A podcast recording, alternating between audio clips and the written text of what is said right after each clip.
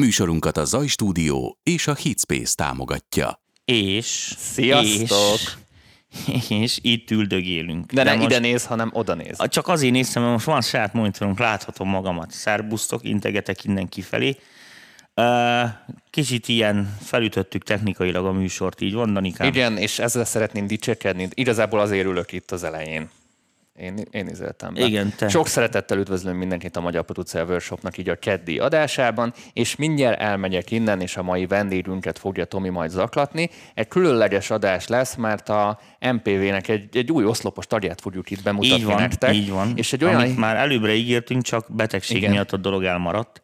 és, és egy olyan hiányra fogunk most fókuszálni mostantól, és főleg a VIP csoportban lesz erre ö, jobban lehetőségünk, amire szerintem mindenki várt, és az is várt, aki még nem tudja, hogy várt rá, ha értitek, hogy igen. mire gondolunk, és ez pedig a zeneelmélet lesz. Nem tudom, hogy mire várok, de lesz. ha meglátom, felismerem. Így van a dalszövegbe. Ö, mutatok valamit. Menj Né- nézzétek, milyen jól tud képet váltani. Mondjuk Oh. Várjál. Na, várjál, És tessék. akkor, wow. Wow. Miket nem tud a És technika akkor ördöge. tudom tenni. Na, nagyítsál Fú. bennünket úgy szépen nagyban. Úgyhogy- Danikám, nagyon ügyes vagy, Me- komolyan megnyomom büszke még egyszer. rád. Jaj, de jó, nyomkodjál egy kicsit. Nagyon jó. Na, közben De mondjuk akár egy el- feketét is be tudok Na jó, tényleg, igen. Na, közben szint is, nem? Az is van. Ö, nem, Black-et, Black-et tudok. Szint azt itt, de azt most nem akarom benyomkodni. De Jó most itt, itt lehet. Egyszer a gépet is látjátok, ez fantasztikus, és már nem az OBS-ből, az OBS most már csak streamel, de maga a videókeverés már egy videókeverő oldja meg, és ez a mai napon ez a, DSP-s mixerünk ez van. a, DSP-s. ez a mondd ki, tesztadás mondd is. ki, DSP-s mixerünk van. Úgyhogy ö, nagyon-nagyon érdekes lesz a mai adás, úgyhogy én nem is szeretném szaporítani a szót. Három dolgot el szeretnék mondani, és akkor utána én el is mentem ide oldalra.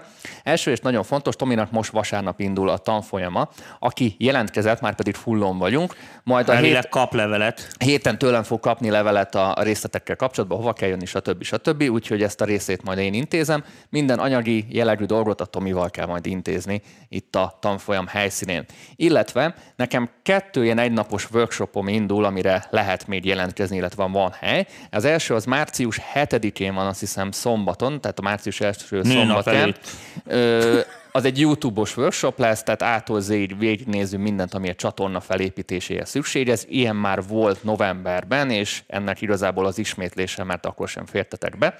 Illetve március 28 szombaton, de ezt mindjárt megnézem pontosan. Igen, március ö, március, ez február, március 28-án szombaton egy zenepromós workshop lesz, szintén egy nap, pont arról fogunk beszélgetni, hogy hogyan tudjátok promózni a zenéket, hogyan kell be, rádiókba bekerülni, playlistekbe, stb. stb. És ez egy ilyen egynapos gyors talpaló lesz, és ide is lehet jelentkezni a tanfolyam.mpvkukaszgmail.com címen. Ennyi volt a kötelező jellegű dolog, és akkor azt szeretném, hogy én innen elmegyek, és felkonferáljuk Ja, mennyi nyomkodjál, legújabb nyomkodjál. ö, MPV oszlopos tarunkat, aki mostantól a zeneelméletet fogja nektek tanítani, főleg a csütörtöki VIP csoportokban, de szerintem fogtok vele találkozni a találkozókon is, illetve azokon a rendezvényeken, amin éppen most Ezt miért dolgozunk. mondod el? Miért nem ő? Tessék? Ezt miért nem ő mondja el? Csak hogy ez így Ja, formális jó, legyen. nem, mert ragaszkodik. Most új technika van, és ragaszkodik a gyerek. Na, elígy innen kifele. Így, majd te felkonferálod akkor. Na, így van. Úgyhogy a következő vendégünket egy kicsit fordíthatsz a kamerán, mert nem teljesen középen van, hogyha esetleg érdekel, Danikám. Jól van. Gyere, Zoli. Ülj be ide mellém. Tessék, itt van fülhallgató. És akkor nagyon fogsz engem hallani, meg magadat is. Nos, kérem szépen. Galambos Zoltán, a következő oszlopos ö, éretifjú tagunk itt az MPV-ben, akinek azt a, azt a gonosz feladatot adtuk, ami hát itt más már így legalább egy másfél évre rágjátok a fülünket ebben, hogy legyen ö, ilyen zeneelmélet is ö, dolog. Ö, hát ezt mi megszerveztük, ugye Zolikám, ezt már beszéljük egy fél éve.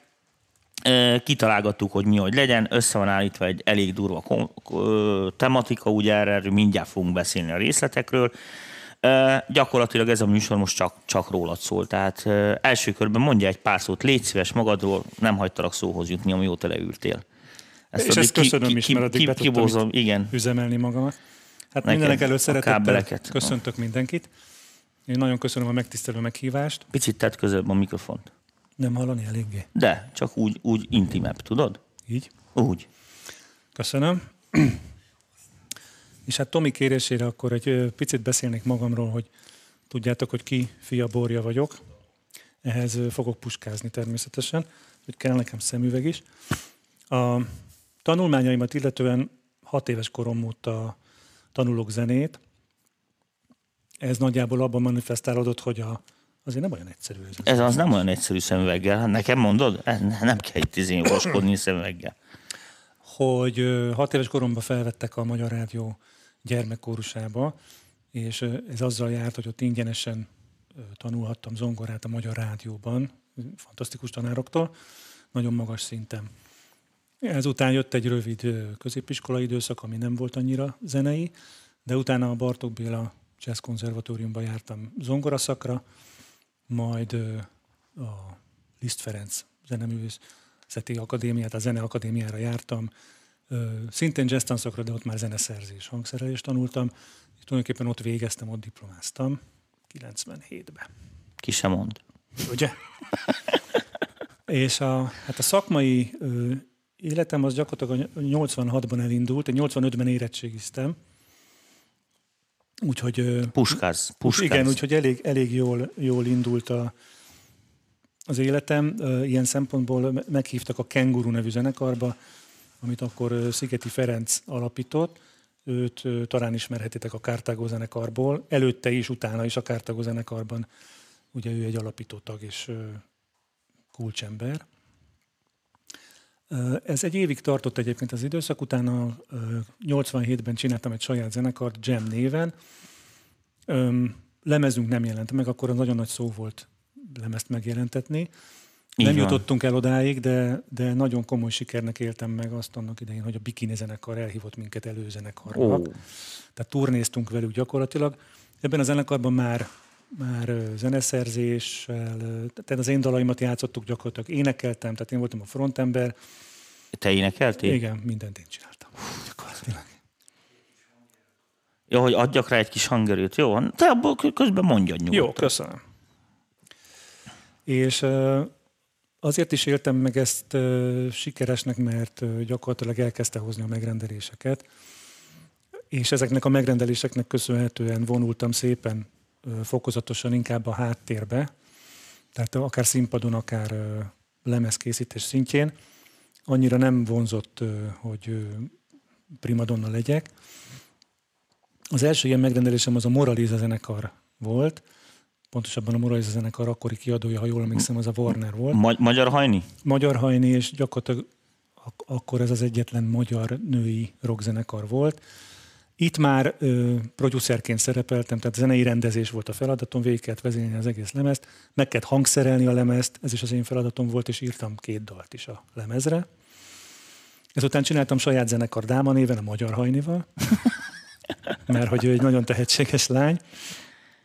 Ö, Hát a Dáma, Dáma zenekar is gyakorlatilag az én dalaimra épült.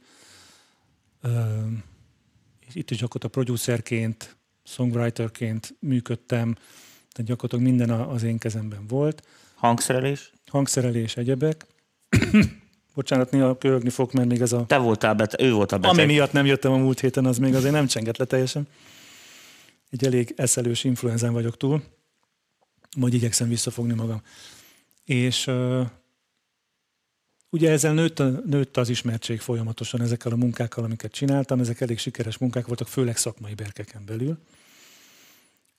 És akkor kaptam meghívást Leher István zenekarában, mint másodbillentyűs, ami egy óriási megtiszteltetés volt, hát nekem ő egy példakép. Ráadásul volt szerencsém a Leher, Ist- a Leher Pistin keresztül játszani olyan emberekkel, akik mindig is a példaképeim voltak, akiknek gyakorlatilag a zenején nőttem fel, Tátrai, Solti, tehát egy elég komoly zenekar jött ott össze. Utána jött egy mester és tanítványai időszak, ott gyakorlatilag ott is session billentyűs voltam, úgy kezeltek minket, mint zenekari tagokat. Ez sok szempontból sikeres volt, anyagilag, erkölcsileg, de nagyon jó zenekar volt, azért egy országos hírű, jó zenészekből álló zenekar volt. Ezután jöttek a megrendelések sorba. Manhattan zenekar ötös lemezét csináltam, dalokat írtam, hangszereltem rá, főleg vokál hangszerelések voltak. viszonylag- Akkor már sokat találkoztunk ebben akkor már időben. sokat találkoztunk. Igen, mert most itt nézem az, az időpontokat. É, Hát a nagy ismertség az még csak itt 95, van. igen, azt látom, ez ami két év. Ugye, a, a, mivel énekelni is valamilyen szinten tudok, bekerültem egy Zorán, nem turnéba, csak a BS koncerteken hívtak el vokálozni. Szintén nagy megtiszteltetés, ugye itt megismerkedtem a presszerrel, meg olyan arcokkal, akik ugye az Orán generációja gyakorlatilag, és szintén azok az arcok, akiknek a lemezein felnőttem egészen kis gyerekkoromtól. Jött egy 20 megrendelés, ezek már mind produceri munkák voltak, tehát gyakorlatilag, ahogy én értelmezem a producer munkáját, az azt jelenti, hogy gondozni kell egy kiadványt, tehát hangszerelni kell a dalokat, egységesíteni kell a dalokat, tehát amikor egy albumon megjelenik 12 dal, akkor annak legyen egy egységes arca, dalokat kell írni, ha nincs elég, és hát nagyon sok szervezési munkával is jár egyébként. Plusz nem árt, hogyha az embernek van egy kis rálátása a bizniszre. Pop, pop bizniszre. Igen, ez nem árt, azt gondolom, hogy- vannak kapcsolataid, igen. És az, az, az nagyon nem mindegy akkor sem, amikor az ember hangszerel, vagy összerak egy lemezt uh, imidzsében, zenei imidzsében, mert hogy ismerni kell a piac elvárásait, vagy a piaci helyzetet. Aztán vokáloztam presser lemezen, na és aztán jött a Hip Hop Boys. Igen, hip-hopiztunk együtt. 97-ben akkor ismerkedtünk meg. Az is egy szép időszak volt. Az, Azt gyönyörű. gondolom, hogy, hogy a, a maga idejében azért az az egyik legjobban szóló Az, az, igen, volt, az, az, az, az hasított. a te munkádnak köszönhetően. Ja, és, de volt vele baj. Hát volt, de... És a Levi azért egy nagyon tehetséges rác. Ő nagyon tehetséges gyerek, igen. Úgyhogy Nagyon jó, jó volt játszani a dalokat. Bocsánat. Na és aztán jött egy kozsós időszak, ami, hát én, én nem, nem úgy élem meg, hogy ez ciki lenne, vagy bármi. A kozsó egy, azt kell, hogy mondjam, hogy meghatározó előadó sok közül Magyarországon. Szerintem ő nagyon jól érezte mindig is, hogy merre kell menni, hogyha popzenéről van szó. Nagyon jól válogatta meg azokat az embereket, akikkel együtt dolgozik, szakembereket. Nagyon jól válogatta meg mindig a kiadókat, a menedzsmentet, tehát ő nagyon-nagyon értette ezt. Hát valamiben tudni kell. És hát Sok el, így van, tehát hogy azért azt ne felejtsük el, hogy lehet őt szeretni, utálni, nyilván egy megosztó személyiség, ez, ez egyértelmű, de hát a, az eladásokat is azért figyelembe kell venni. Ö, és nekem itt azért elég komoly szabad kezem volt. Egyrészt én fölépítettem neki egy stúdiót, tehát hogy ott azért ez volt az első olyan munkám, ami nem annyira szorosan kötődött a zenéhez, hanem inkább uh-huh. a hangtechnikához. Tehát ott összeraktam egy elég komoly stúdiót, és hát hála Istennek pénz az volt rá, tehát nem kellett nagyon ö, halványan bánni a ceruzával, és ö, tényleg egy jól sikerült kis ö, történet lett belőle, és itt azért csináltunk sájgázlemezt, bestiákat, kozsó lemezt. Egyébként a kozsónak köszönhetően én dolgoztam egy olyan angol hangmérnökkel, aki annak idején Pet Shop Boys-okat csinált, meg a nagy triumviátussal dolgozottak, ugye, akik a Kylie Minogue lemezeket csináltak. Bizony. Tehát én ott annyit tanultam, hogy hát 30 év alatt se mástól. Úgyhogy, és meg is lett a, az eredménye, majd erről visszatérek később.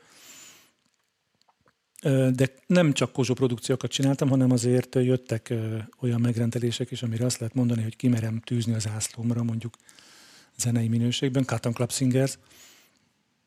Nekik alatt az időszak alatt csináltam két vagy három lemezt, és aztán én voltam a producer az Abba Jazznek, Ó, ami egy azt nem is tudtam. szép nagy munka volt.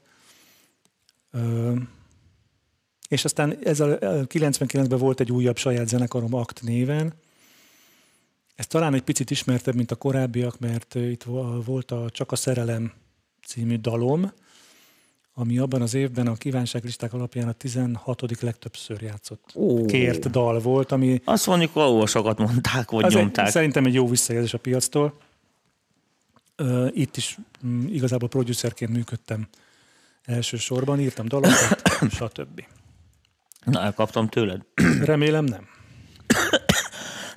Úgy látom. Itt láthatóan azért már inkább a háttérben dolgoztam, tehát akár színpadról lett, volt szó, akár lemezkészítésről, inkább a produceri vonal vonzott, vagy lemezeket feljátszani, gondozni zeneileg, és színpadon is inkább session zenészként működtem, tehát Talán, hogyha az én arcom meg nevem annyira nem ismert, az annak köszönhető, hogy én nem szerettem már egy idő után az előtérbe tolni magam. Csináltam egy viszonylag sikeres Rogy és Ádám lemezt, ott aranzsirávdíjat kaptam, mint az év hangmérnöke. De én is, így nevet, én is így nevettem. Én azt visszautasítottam, akkor visszaadtam. Nagyon nagy botrány nem lett belőle, de úgy éreztem, hogy nem jár nekem ez a Na. díj. Mert egyrészt nem gondolom magam hangmérnöknek, másrészt pedig, tehát zenészként nyilván az ember hallja, hogy, hogy mi jó, mi nem jó, tehát van egy ízlése, de pont az a dal, amit én kevertem, mert ugye több hangmérnök dolgozott ezen a lemezen, akik tényleg va- valóban nagyon jó hangmérnökök. Én azt gondolom, hogy pont az a dal, amit én, én kevertem, ott én például tök elégedetlen voltam a Pergő Szandal, nem, és nem tudtam vele mit kezdeni keveréskor sem, tehát én nem vagyok egy igazi hangmérnök. Van fülem és kész. Ennyi. Uh, és hát voltak még olyan jelöltek, mint a Lakatos Gábor. Tehát ez kellemetlen lett volna. Igen, igen, igen.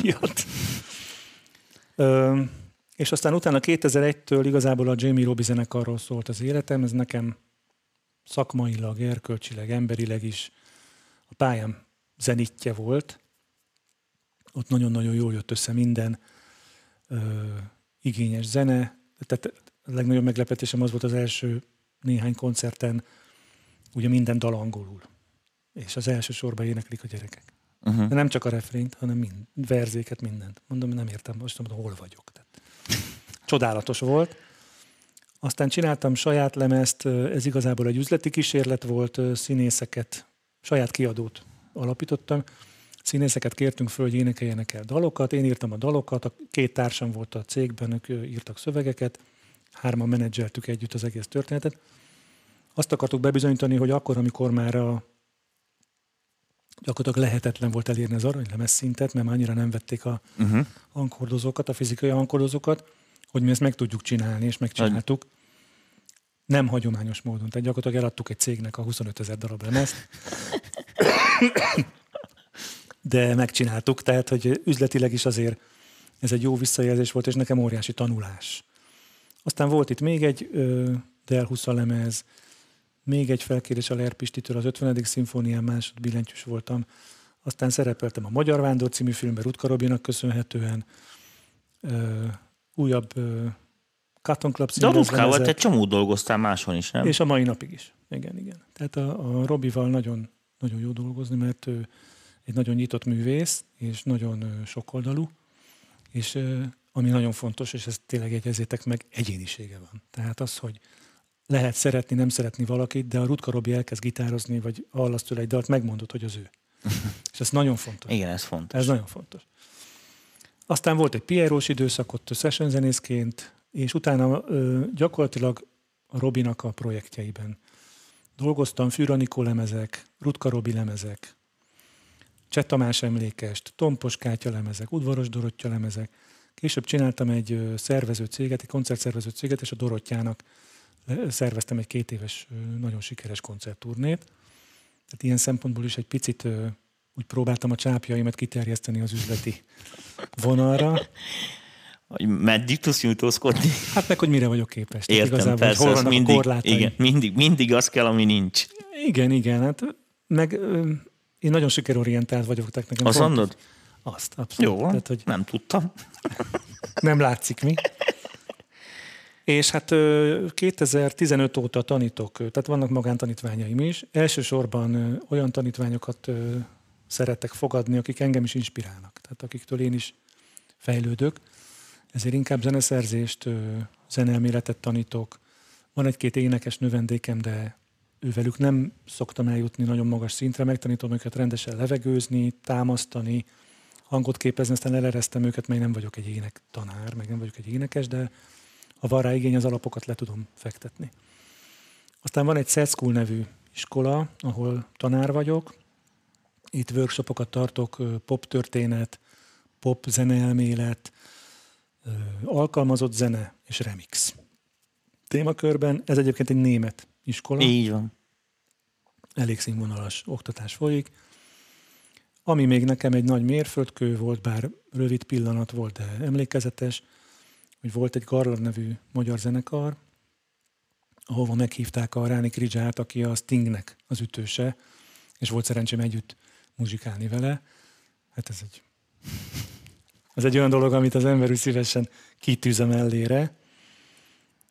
És hát a tavalyi évben csináltam még egy, még egy zenés darabnak a hangszerelését, tehát dalokat nem én írtam, csak a hangszerelést, csináltam, zenei vezető voltam, Petőfi életéről szól a darab, sok-sok dallal, és igyekeztem picit kimozdítani a műfai korlátokból ezt a zené, zenés színház világot, és hát elég komoly ilyen kis techno, meg egyéb hip-hop dalok születtek. Igen, úgyhogy nem, nem az a klasszikus rockopera. Jó van. No, hát ennyit rólam.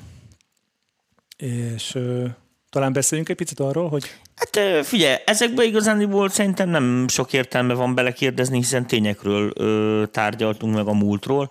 Hát így legalább az emberek el tudnak helyezni, hogy ö, kiféle, miféle. Uh, igen, hát itt az emberek főleg arra kíváncsiak, hogy ők mit fognak tőled tanulni, sokan vannak, és Örülök. éhesek. Örülök. Úgyhogy én láttam azt, hogy nagyon szorgalmasan ö, megírtad, meg, meg átvettél ilyen tematikákat, gondolom ez azért vannak átfedések azzal, amit otthon is csináltál, meg az iskolába. Na hát, hogy képzeled te ezt el? Hogy képzeled te ezt el? Hogy hogy fog ez így folyni? abszolút van átfedés, olyannyira, hogy a, gyakorlatilag a magántanítványaimmal eltöltött most már harmadik, negyedik év tapasztalatai azok, amik lecsapódtak, és szerintem éppen időben kerestél meg ezzel a Én megtisztel... mindig, én mindig időbe jövök. megtisztelő meghívással. Mert Ne hogy- röhögjél, Dani, én mindig időbe vagyok. Az órád jár rosszul. Mert ott röhög, ebben ha ha azt mondja, hogy három óra, én háromra itt vagyok szerintem. Én nem tudom, bent még ezt nem tapasztaltam. Nem baj, De a- mert veled igen. rendes voltam mindig. De hát pontosnak érted? ismerlek. Igen, aránylag. Ha csak nem jön közbe Na valami. jó, van, nem rólam beszélünk, rólad beszélünk. Na tessék, ho- hogy, hogy, hogy képzeled ezt? Most érted, itt azért limitáltak a a lehetőségek, már olyan értelembe véve, hogy nincs visszajelzés, tehát nem látod az arcokat, ez neked fura lehet. Nem, nem vészes, de várom, hogyha van kérdés, azt nagyon szívesen. Dani közben nézi, úgyhogy majd, Ja, jó, ő, majd szuper. összegyűjtés, akkor egyszer csak belefűzzük a műsorba. Hányan néznek minket? Nem tudjuk most, sokan. Nagyon. Jaj, de jó, sziasztok. Ö, amit én a zeneelmélettel kapcsolatosan nagyon fontosnak tartok, pontosan azért, mert mindenkinek van valamennyi zeneelméleti tudása. Tehát az, hogy do, ré, mi, fá, szól, do. A jó esetben. Ezt De nyilván hát egy, vele, esetben. egy vele született van.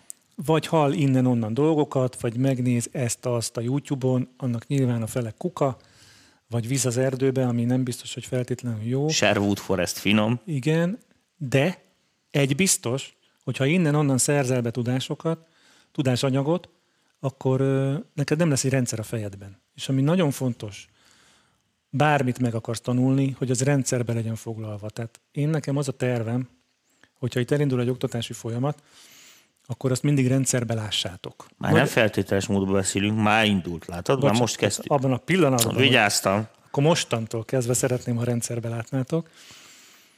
És ezt a rendszert én szeretném a végletekig leegyszerűsíteni, amennyire lehet. Tehát őszintén azt látnotok kell, hogy egy idő után az elmélet elkezd elképesztően bonyolultá válni, tehát be, belekerülsz egy ilyen matrixba, és pontosan azért fontos az alapokat letenni, hogy amikor belekerülsz ebbe a minden mindennel összefüggés végtelenségbe elnyúló mindent lehet mindenhova transponálni, meg ebbe a világba, akkor ne, ne vesszél el benne. Ez nagyon fontos. Tehát én az egész oktatást úgy kezdem el, hogy, hogy beszélünk a hangközökről. De először csak úgy, hogy félhang, egész hang.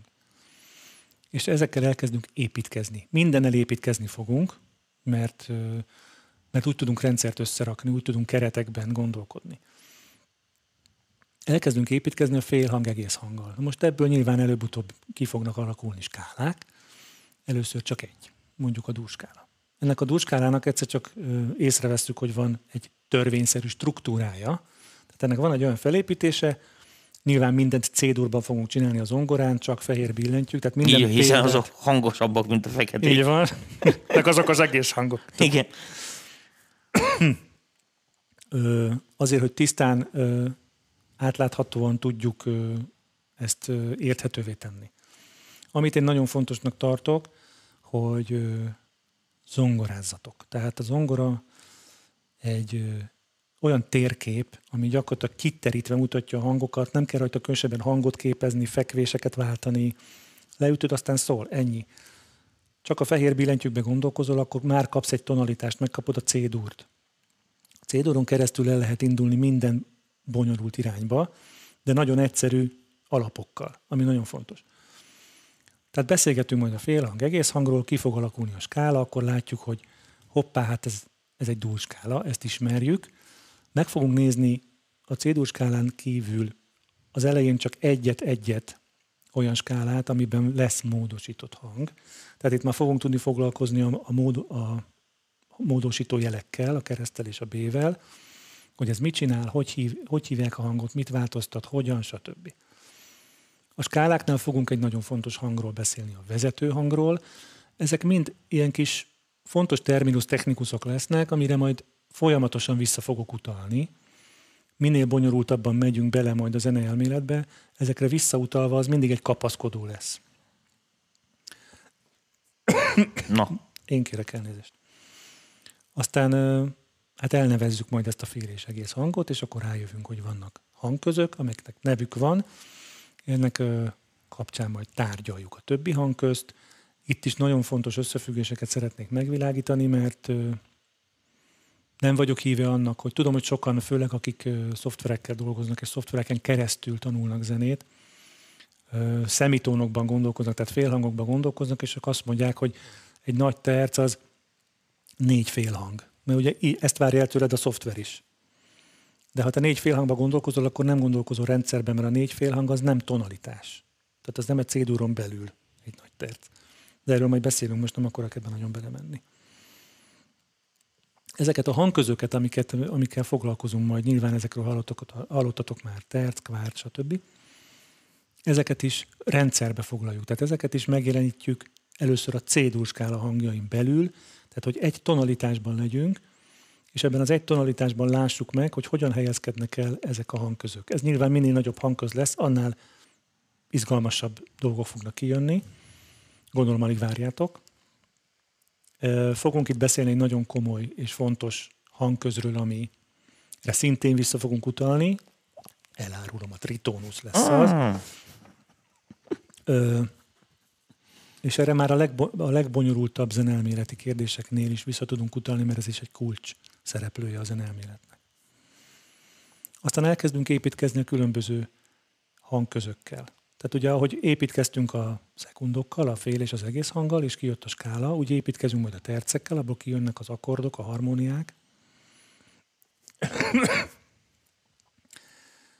és utána ezeket az akkordokat is természetesen rendszerbe fogjuk foglalni. Tehát nem az lesz, hogy megbeszéljük, hogy van a dur, meg a mol, meg van a szükített, meg a bővített, és akkor úgy vannak. Hát nem, nem csak úgy vannak, hanem ezt szépen be fogjuk foglalni, azt fogjuk mondani, hogy nézzük meg, hogy mondjuk egy c megint az egyszerűség kedvéért, fokaira milyen hármas hangzatok épülnek fel, milyen négyes hangzatok épülnek fel. Aztán fogunk foglalkozni az ötös hangzatokkal, terctornyokkal, stb., de ez megint egy bonyodalom lesz, vagyis hát nehezítés. Ehhez kellenek az alapok, nagyon fontos. Amit én nagyon fontosnak tartok, amellett, hogy mindig legyen zongora előttetek, hogy bármit, amit zeneelméletben tanultok, azt azonnal kezdjétek el zongorázni. Egyrészt ennek az a hozománya, hogy látni fogod. Tehát összekapcsolódnak az agyban azok a dolgok, ami elméleti tudás, meg gyakorlati. Ugye lesz egy kis máhenzi, nagyon fontos, hogy, hogy ugye ez a finom motoros mozgás is megjelenik, miközben te tudod, hogy mit játszol. És onnantól kezdve, hogy tudod, hogy mit játszol, akár még az is lehet, hogy már amikor terceket tanulod, megszületik egy dal. Tehát abszolút nincs kizárva, hogy a kreativitásodat olyan szinten szabadítja fel, hogy tudatosan fogsz hozzáállni valamihez, amit eddig esetleg nem annyira értettél. Experimentális módon van, próbáltál. Pontosan így van, tehát a, a saját tapasztalat az iszonyú fontos. Hozzáteszem, hogy ugyanilyen fontos lenne az éneklés, tehát, hogy nem azt mondom, hogy legyetek énekesek, csak azt mondom, hogy van itt egy nagyon komoly tévhit, például a Kodály módszerrel kapcsolatosan. Elnézést. Mert hogy mindenki azt gondolja, hát többség azt gondolja, hogy a Kodály módszer az a szolmizálás. Pedig a szolmizálás már Kodály előtt is volt, tehát ez nem egy, Ez egy olyan rendszer, ami nagyon sokat segít abban, hogy megértsük, hogy hogyan épülnek fel struktúrák, skála struktúrák, meg egyebek. A Kodály módszer lényege az volt, hogy énekeljünk. Tehát az, a Kodály módszer lényege az volt, amit én megéltem egyébként gyerekként, amikor fölvettek ugye a gyerekkórusba, hogy minden nap énekóra, és kiállt a néni, és mutogatta a jeleket, és énekeltünk. Mert amikor énekelsz, akkor jobban hallod a tonalitást. Tehát az, aki nem énekel, beleesett abba a hibába, hogy mondjuk szeretne leszedni egy dalt, mondjuk egy egyszerűbb dalt. És akkor azt mondom neki, hogy nézzük meg, hogy merre lép a basszus. Vagy egyáltalán találjuk meg az első hangot, mi a basszusa. Elsőre nem találja meg. Jó, akkor ez nem az, azt hallja. Megkérdezem, hogy magasabban vagy mélyebben van az a hang, amit hallasz, mint amit ütsz. És nem tudja. És az azért van, mert nem énekel. Tehát valamilyen szinten énekelni kell. Muszáj. Nem kell elmenni énektanárhoz, egyszerűen leülsz az zongorához, és addig keresed a hangot, ha kell, akkor felveszed, hogy visszahallgatod, hogy most hú, de nem, nem azt a hangot éneklem, vagy hú, de eltaláltam. Igen, a felvétel az segít. Így van, nagyon sokat segít, mert ugye ez egy külső kontroll gyakorlatilag. Hát igen. Jó. Aztán foglalkozunk majd egyéb skálákkal is. Mint például? Mint például ö, megmutatom azt, hogy egy, megint a C-dur skálát hozom példaként, nem csak a C-ről lehet elkezdeni. Ez is, ez Tehát, így hogy, van. hogy lehet ugye hétfokú hangsorokat összerakni úgy, hogy a C-dur skála hangkészletét használjuk, tehát no fekete billentyű, de mondjuk D-ről indítjuk el, vagy E-ről, vagy F-ről, ezeket hívjuk egyébként modális skáláknak, és ebből is majd kiemelünk egyet, ez lesz a, a hatodik fokon levő moll, amiből aztán később a zenetörténet során kialakul két önálló skála. Ugye itt visszautalunk majd a vezető hangra, mert itt lesz ez egy kulcs szereplő, de a molnál például beszélünk majd a terc rokonságról is, ami szintén egy ilyen visszatérő terminus technikus lesz. Nagyon fontos ö, szereplője a zenelméletnek a terc rokonság. Oké.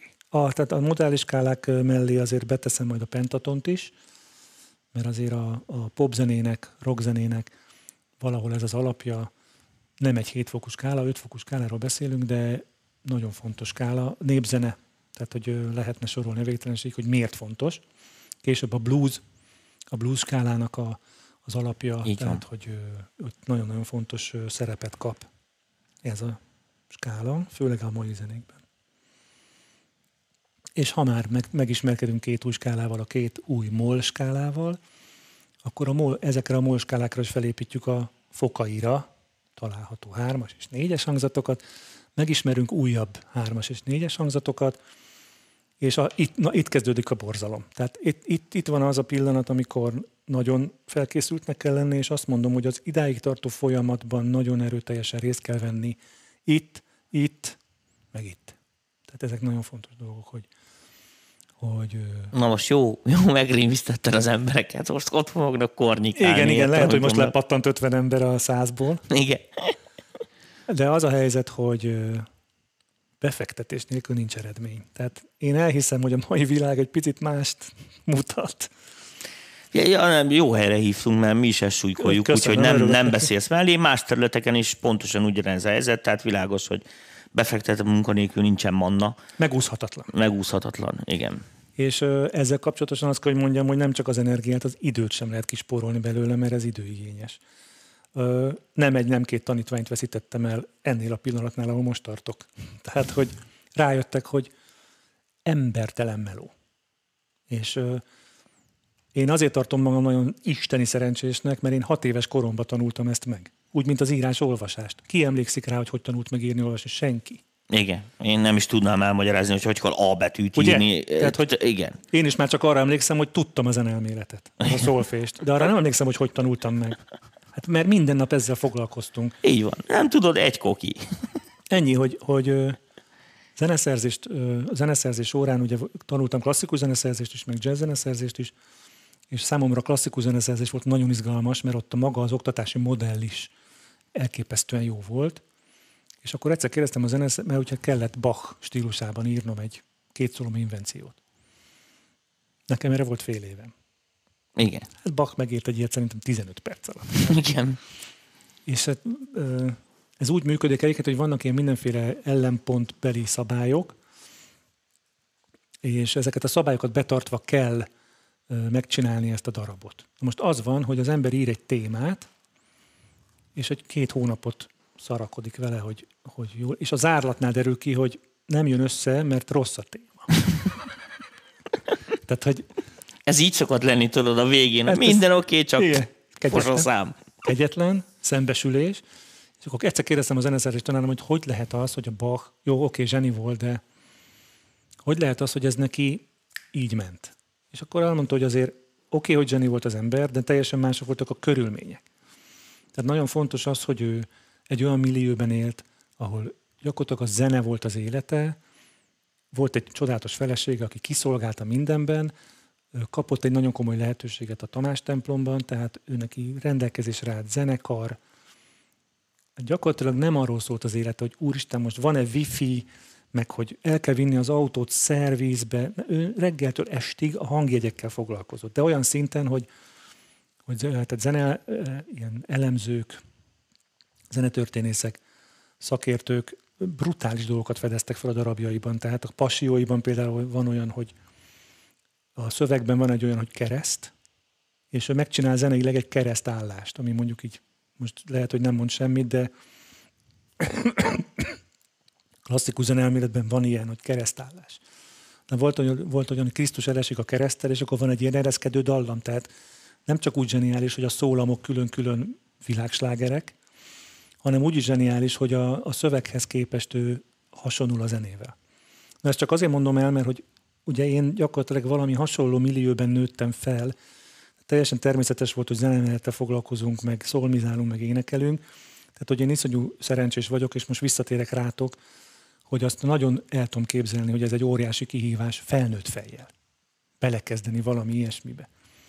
De hát itt derül ki, hogy ki mennyire gondolja komolyan, ki mennyire kitartó, de nagyon sok függ a céloktól is persze, mert ha te egy hobbi zongorista akarsz lenni, aki, akinek az a célja, hogy társaságban leüljön és zongorázzon, és a lányokon megforduljon a bugyi, az is, az is egy jó irány. Így ahhoz van. mást kell tudni. De ha te világhírű producer akarsz lenni, vagy, vagy zeneszerző, akkor kőkeményen vért kell izzadni, és meg kell dolgozni, érte? Ez sajnos elkerülhetetlen. Kis kitérő után. És aztán majd építkezzünk a kvártokkal és a kvintekkel is. Nem titkolom, hogy ebből jön majd ki a kvintkör, ami megint csak egy nagyon fontos része a zenelméletnek, meg a tájékozódásnak a zenelméletben.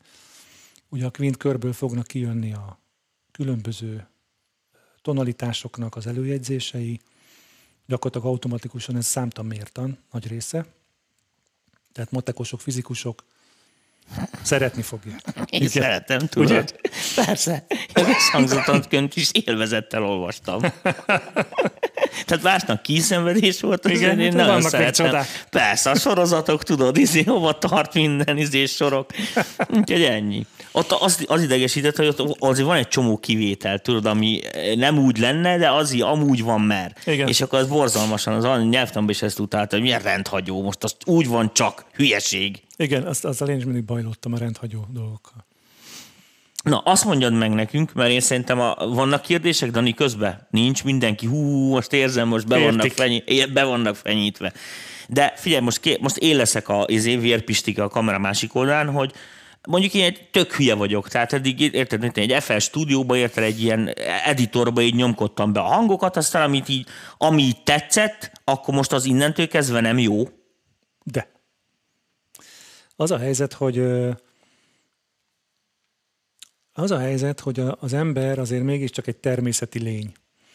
És a zene az, az egy természeti jelenség gyakorlatilag. Igen. Ugye, tehát itt a felhangokkal játszunk, meg operálunk, és tulajdonképpen minden zenei törvény visszavezethető a felhangrendszerre, és hát gyakorlatilag a fizikára, a hangnak a fizikájára. Tehát nagyon nagy valószínűséggel, ha te nem értesz semmihez, és van egy kis hallásod, és egy, egy szoftverrel bármit csinálsz, az valószínűleg nem kuka. Uh-huh. Itt inkább arról van szó, hogy, hogy, hogy ezzel meg lehet rekedni nagyon gyorsan. Tehát, hogy, hogy én nekem nagyon nagy dilemma volt egyébként a- pont az egyetemen ez a tudatosság, meg ösztönösség, mert egy idő után azt éreztem, hogy minél többet tudok, egyrészt annál jobban rájövök, hogy semmit nem tudok. Másrészt meg annál jobban elkezdtem parázni, hogy mi lesz az ösztönösségemmel, mert ugye korábban így kigurultak belőlem dallamok, hát volt valamennyi zenelméleti ismeretem már az egyetem előtt is, hiszen olyan iskolákba jártam, meg tudtam harmonizálni, meg tudtam csinálni, és attól elkezdtem félni, hogy most majd mindent agyalva fogok csinálni. Ez egy nagyon fontos dolog egyébként, hogy erre figyeljünk oda. Tehát nekem ez egy válságos időszak volt például. Nekem a, Na, ez egy nagyon, nagyon érdekes. Ez egy nagyon fontos kérdés, mert én eljutottam odáig, hogy a diplomamunkám jazzzeneszerzésből, az egy ilyen nagyon jazzes, kicsit rokkos darab volt, de vonós négyesre meg, meg fafúvósokra írtam. Hangszereltem. És el volt ájulva tanári kar, hogy milyen fantasztikus, és nekem nem tetszett.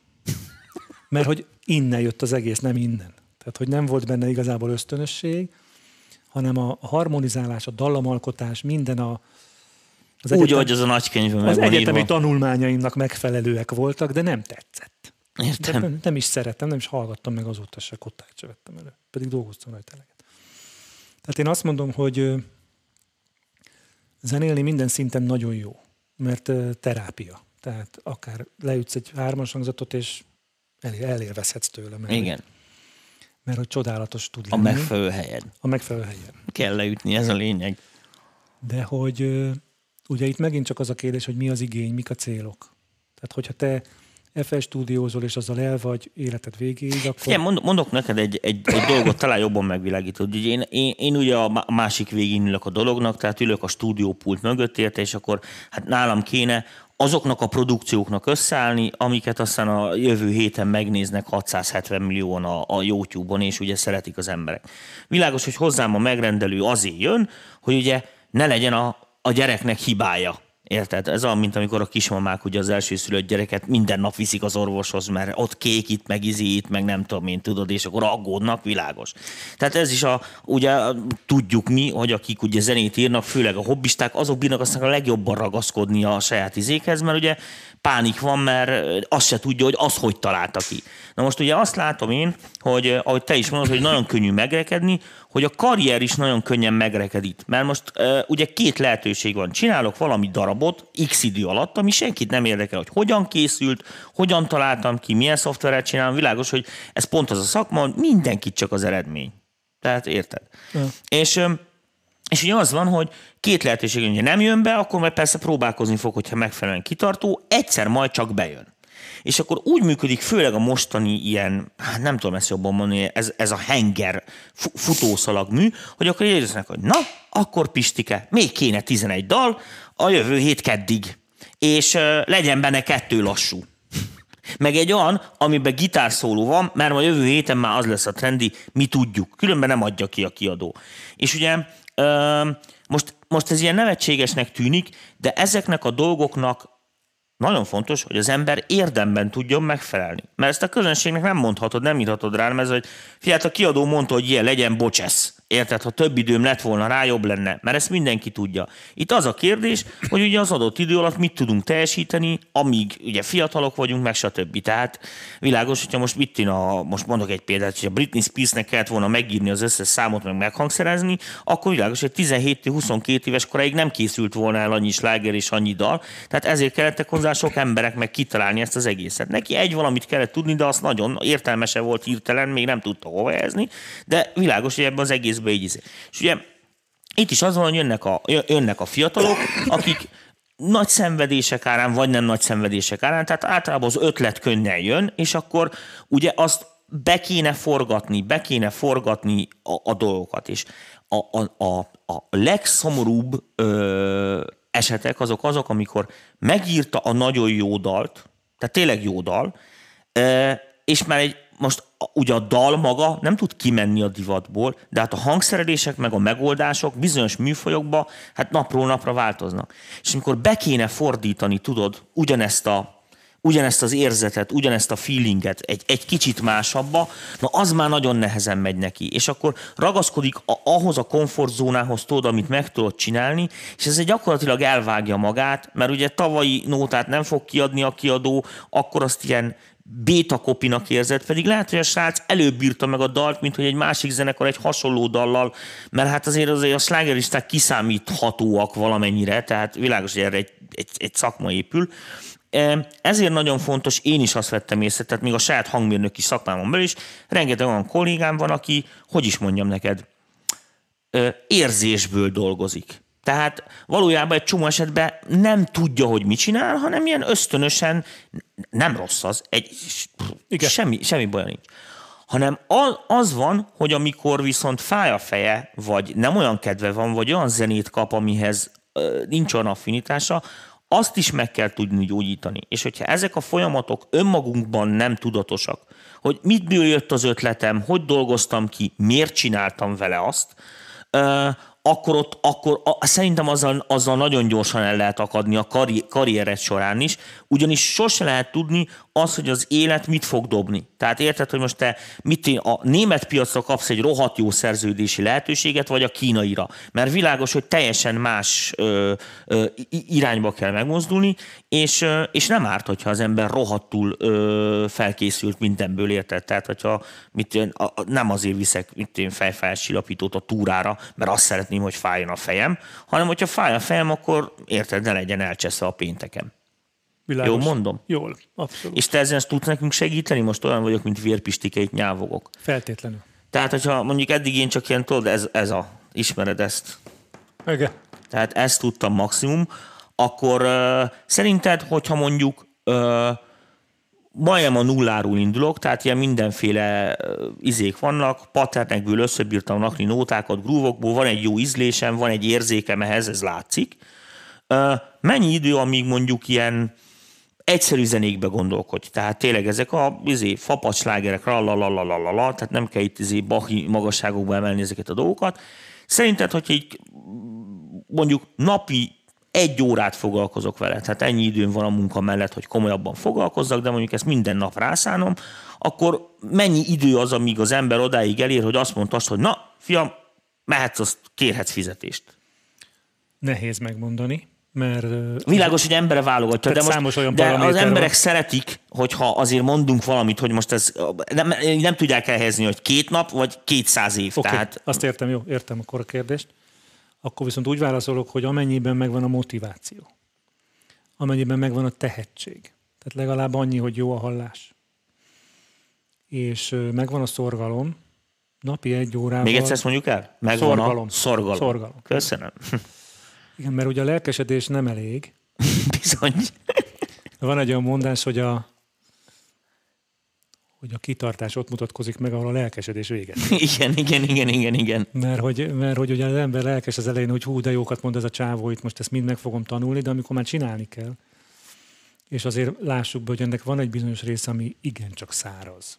Hogy? Tehát nem annyira szerethető, de ha megvannak ezek a paraméterek, akkor én azt gondolom, hogy egy, egy év alatt látványos, látványos előrehaladást lehet produkálni. Egy év alatt el lehet azt érni, hogy bizonyos szinten már a szakmában meg lehet jelenni. Tehát nem azt mondom, hogy a Pressernek fogsz lemezt írni, vagy a Britney Spearsnek, hanem azt mondom, hogy mondjuk a mondjuk egy ilyen feltörekvő, tehetséges zenekarnak már a hóna alá tudsz nyúlni olyan szinten, mint egy producer. Uh-huh. Tehát, hogy Számítani fog a véleményed, és annak Pontosan így van, és hiteles csinálsz, leszel. hiteles leszel, és annak lesz következménye, és így általában van. az a következmény, amit te gondoltál, igen, hiszen igen. ezt nevezzük tudatosságnak. Igen, igen, igen. Zsír. Tehát azt gondolom, hogy ha te már abba tudsz segíteni, hogy egy, egy zenekarban van egy billentyűs, meg egy gitáros, ami mind a kettő ugye ö, ritmikai és harmóniai hangszer is, tehát gyakorlatilag tudják egymást zavarni, és te már a hangszereléshez tudsz, és szokták, szokták igen, is. Igen, szokták is. A nagy művészetben zavarják egymást. Mert mindenki igen. el akarja játszani egy dalban az összes tudását, és igen. akkor muszáj. Muszáj. sokat. Igen.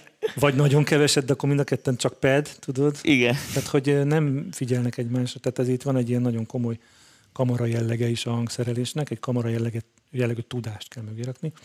Tehát ha te már le tudsz vezényelni így egy próbán egy, egy billentyűst, meg egy gitárt, hogy figyelj, ha te ezt játszod, akkor te csak ezt játszd, most alapszintekről beszélek, tehát ezt, ezt már el lehet érni egy év után, azt gondolom, hogy, hogy ezt hitelesen Igen, és ebben nagy, nagy trükkök vannak azért, tehát ezek bírnak jó szólni, hogyha az ott Igen. Rendezve van. És hány gitáros billentyűst ismerünk, akik jól játszanak, tehetségesek, de te mit fogok? Tehát, hogy, és te megmondod neki, mit fog, az biztos, hogy olyan hiteled lesz, hogy, hogy az hozni fogja aztán egyre komolyabb megrendelést. Így van, meg azokat az embereket bevonzod vele, akik, mert világos, hogy most féltudású csávókkal nagyon nehéz kommunikálni, tehát amikor a megrendelőnek azt se tudod elmagyarázni, hogy mi a baj, mert nem érti. Igen. Tehát meg nem hallja, meg nem tudom én. Tehát Igen. őt nem zavarja, tudod. Igen, igen. Hát nekem volt, volt olyan munkám, hogy, hogy két gitársávot játszott fel a gitáros, és az egyikre följátszott egy molt, a másikra meg egy durt. De ugyanarra az alapra. Ah, Van ez Bartóknál. És mondtam neki, figyelj, van ilyen a jazzbe. Úgy, úgy hívják, hogy 10B, de szerintem ez nem az a műfaj. Nem, ez tök jó, hidd el. Tedd ki az egyiket a bal oldalra, a másikat jobb oldalra. Oké, te fizetsz. Igen, van az. Na figyelj, nagyon kevés időnk maradt a műsorból, mert nekünk ez 9 Ja. óráig beszok, beszokás Jó. fejezni. Úgyhogy szerintem, hogyha még van valami fontos, azt nagyon mondjad el, amit még akartál, utána meg mondjuk a hülyeséget, hogy ne legyünk, Jó. el, mert olyanok voltunk kicsit, Jó. mint a temetésen. Vagy nem, tessék ott két kérdés. Ja, bocsánat, akkor mondjad, nem most mondjad, mert nem lesz időnk. Válaszolj. Hiszek ebben, abszolút. Tehát én azt gondolom, hogy a zeneszerzés nem ott kezdődik, hogy elköpeszt, leülsz az zongora mellé, vagy a gitár mellé, és előveszed az összes zeneelméleti tudásodat. A zeneszerzés ott kezdődik, hogy bennülsz a kádba, és jön egy dallam. Így van, egy jó fingás amit, után. amit egyébként ki lehet kényszeríteni. Tehát dallamokat ki lehet kényszeríteni magadból. Ugye itt visszatérek arra, amit a Tomi mondott, hogy, hogy írsz egy nagyon jó dalt, és rákapnak, és azt mondják, hogy kéne tíz ilyen, Igen, és nem tudod megcsinálni, mert az csak úgy kijött. igen. És magad sem érted, hogy hogyan történt. De az egyik kulcs egyébként az, és ezt tanultam meg nagyon a, az, az egyetemen, a zenehallgatás. Tehát egyrészt már a képbe kell lenni, hogy mik a trendek, milyen dallamalkotási trendek vannak, ugye, mert ma nem ugyanúgy írnak dallamokat, mint 80-as években. Bizony. És Amerikában nem ugyanúgy írnak dallamot, mint Angliában, vagy Németországban. Tehát ezek óriási különbségek. Persze most már kezdik egymást majmolni, ugye, tehát most már ilyen egy trend van. Átfedések vannak, ilyen internacionális Igen, lett mondjuk a... ettől simán hányok, mert hogy megnézem a Billboard első dalát, és gyakorlatilag ugyanazt hallom. Más Igen. előadóktól. Nem Igen. is értem, hogy ez hogy, hogy nem, nem mindegy. Igen. Neked vannak ezek a klisék, ezeket így berakják, mert hogy nagyon trendinek érzik, és bete- beteszik az összes dalba, én meg elalszom. Tehát, hogy én filért nem adnék ezért. De ez most más kérdés, mert nem én irányítom a trendeket. Viszont abszolút hiszek ebben, hogy jön egy érzés, és ezt az érzést kifejezed egy dallammal. Ugye itt már a mol, meg a dúros világ képbe jön, tehát valamennyire a tudásodat hozzá kell, hogy tegyed. De majd fogunk ilyeneket csinálni, hogy meghallgatunk egy dalt, és írunk rá egy másikat. Tehát gyakorlatilag vagy a dalnak a ritmusát vesszük le, mert ugye ez nem lopás, hanem ezt úgy fogjuk hívni, hogy stíluselemzés. Nagyon-nagyon nagy különbség. Vigyáztam, tehát nem letöltünk, stílus elemzünk. Gyerekek, amikor nekem Bachot kellett írnom az egyetemen, én nem loptam Bachtól, csak reggeltől estig azt hallgattam, meg elemeztem, hogy hogy működik, mi a harmónia viszonya a dallamokhoz, meg mi a ritmusa a dallamnak, akkor a belső szólamok mit csinálnak. Tehát ez nagyon fontos, hogy elemezzünk. Remélem válaszoltam a kérdésre. Na jó, hát ez volt az én parám is, ezt mondtam, tehát, hogy ki tudja nyírni, hogy a fenében, persze, persze. Azt gondolom, hogy művészetről beszélünk akkor is, hogyha azért a biznisz oldalát világítjuk meg itt nagyon, hogy a művészetben is, mint minden másban egyébként az egyensúlyt kell megtalálni. Tehát azt gondolom, hogy Ne, szerintem sincs olyan, Így. hogy folyamatosan süt a nap. Annak nincsen értelme, mert az onnantól kezdve nem érdekes. Tehát előfordult az életben egy olyan dolog, hogy mit én, hétfőn van egy jó napom, a dal készen van, hányan vagyunk ezzel? 73 százalékos. Már csak a izét kéne hozzá megcsinálni, majd hónap megcsinálom, mert ma már fáradt vagyok, meg jön Se. a meccs. És a büdös életbe többet nem Soha lesz kész a dal, Igen. mert világos, hogy az ember a, a szarrágú részét hagyja a végére, érted, amit mondok? Tehát az a minden előbbre van. Még elszők egy cigit, jó, izé, megiszom, a, megiszom a teát, majd utána elmosogatok, tudod? Ja. És, és aztán így izé, lehet látni az eredményt, hogy mi történik. Világos, hogy ehhez részint ugye önfegyelem, meg a másik az, hogy önfegyelem is könnyebb úgy, Érted? Hogyha megvannak a, azok az eszközök a kezedbe, amik akkor is működnek, ha fáj a fejed, meg nincs ötleted, meg mit tudom én Én is van, amikor ö, érted, úgy kell összekevernem egy dalt, hogy mit én behozzák a produkciót, mondjuk olyan része hibázik, amikre ők nem jöttek rá. Rávilágítok, hoppá, megvilágosodnak. És akkor nem azzal megy el a, a, a keverés gyakorlatilag, hogy keverünk, hanem arra, hogy mit én kiavítgatjuk a izé, bont, bo, gitárnak a hangjait, hogy ne üsse agyon az amúgy kurva jó kitalált vokálokat. Igen, igen. És akkor már jobb lesz a dal, pedig még nem kevertünk semmit, tehát még kompresszort se tettünk rá semmi, mert már jobb lesz a dal, csak világos, hogy ez mit mondjuk a, a, a kis Ferenc vidéki izé, kőműves vállalkozó anyagi lehetőségét az ott két nap után kimeríti, és azt mondja, hogy fú, figyelj, most egy órát keverik össze, mert, mert az asszony megöl, érted, hogyha most én izé, 200 ezer forintot itt hagyok. Ja. És ugye engem szeret, mindenkit szeret, jót akar magának is, tehát ezek előfordulnak. Na most világos, hogy olyankor most én sem megyek bele a nagy művészetkeverésbe, hogy most oda begondoljam a nem tudom micsodát, hanem ugye kvázi megyek rutinból. De ez nem azt jelenti, hogy, hogy mert, mert a gonosz profi vagyok, és akkor majd a végeredmény is gonosz lesz, hiszen egyáltalán nem lesz az, hát az emberek beletették hogy azt, amit, azt, hogy most én nem tudtam még ehhez akkorát hozzátenni, mint amekkorát lehetett volna, hát ezzel most reggeltől estig elvitatkozhatunk, hogy mondtam, valamelyik egyszer kiírtam pózban, pont éjszaka ezzel emlékeztem, tehát olyan nincsen értelem, hogy nem lehet jobb lábdobbasszust csinálni. Igen. egy nótához. Tehát olyan úristen nincs, hogy nem lehet jobbat. Ráadásul nagyon szubjektív. Igen. Tehát ami hétfőn tetszik, az már kedden, A válasz feltétlenül az egyébként, hogy kell mind a kettő. Az egyensúlyt kell megtalálni, mert amikor éppen nincsen, nincsen kedvet kreatívnak lenni, akkor kisegít a tudás. Így Nagyjából van. ennyi. Nincs több kérdés. Jó. Te figyelj, annyira pontosak vagyunk, hogy pontosan 5 percünk van, és akkor el kell, hogy mondjam az embereknek, csak hogy tisztálássanak. Tehát ez ez a száraz zenelméleti anyag, ez a VIP csatornákon fog szerepelni, úgyhogy aki a VIP csatornában benne van, ez rögtön élvezheti ennek a előnyeit és hátrányait. Aki ettől kapott kedvet, hogy befizessen a VIP csatornára, hajrá, de nem fog kimaradni a zenelmélet e, a, a ingyenes csatornánkon se, tehát azért egy, egy, egy-két adást azért neki fogunk ennek szentelni, úgyhogy majd majd megkérünk téged most így hivatalosan is mindenki előtt, hogy, hogy majd egy-két ilyen témát a nézőknek is mondom, hogy amikkel nagyon el vannak akadva, stb. vegyenek elő, és ráadásul én most műsor közben látod, hogy az ötlet mikor jön, kaptam egy nagyon jó ötletet, ugyanis ugye van nekünk egy olyan műsorunk, amit nem tudom mennyire figyelti bennünket, hogy van egy ilyen, amit úgy hívunk, hogy demo feedback. És akkor hát mit tudom én, én meg Dani szoktunk ugye kvázi így hozzá fikázni. szakérteni, fikázni, Gyere be te is fikázni egy-egy demo nem feedbackre, de nem úgy fikázni, hanem akkor zeneileg fingassuk meg. Érted, hogy mit akarok mondani? Tehát akkor csavarjuk ki, hogy, hogy, hogy mások is értsék, hogy mi történjen, mert sokszor én abba ö, voltam, hogy mit jött be hozzám, két fiatal srác minden ilyen villanyzenét csináltak, fogalmuk nem volt, hogy mit ütögetnek, tehát kázi, izé, ez teljesen experimentális módon, meglepően jót hoztak. Voltak benne apró hibák, amik persze bődületes marhasság, tehát azért kell kivenni, hogy nem maradhat úgy, az tényleg ciki, ami őket is zavarta, csak ugye ők már nem, nekik ez már kinnesett a, a, a tudás határukon, hogy ezt meg tudják oldani, és akkor ezt rendbe raktuk, és akkor ilyenkor az emberek mindig azt akarják mondani, hogy hú, de sokat tanultam most, mert ugye rávilágít a szan dolgokra, amikre ő nem is tudja, hogy hol van elesve, hogy hol van Igen. ennek a problémának a gyökere.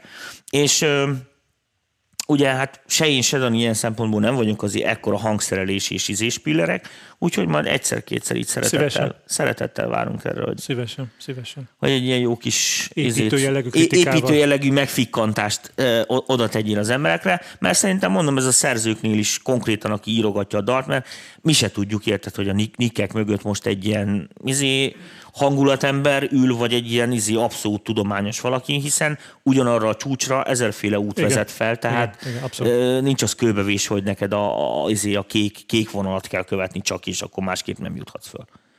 De szép filozofikusan zártuk ezt a mai Én adást. nem is tudom, most ezt hazaviszem. Igen, vidd haza. Most ezt könnyezzük meg így. Jó, egy kicsit így. Ez, ez most így annyira szép volt. Ö, nem haragszunk azért, hogyha nem haragszunk azért, hogyha lájkoljátok a műsort és megköszönjük a figyelmet is. Én köszönöm, igen. Köszönöm. Galambos Zoltán, Galambos Zoltán. Sziasztok. Sziasztok. Szerbusztok.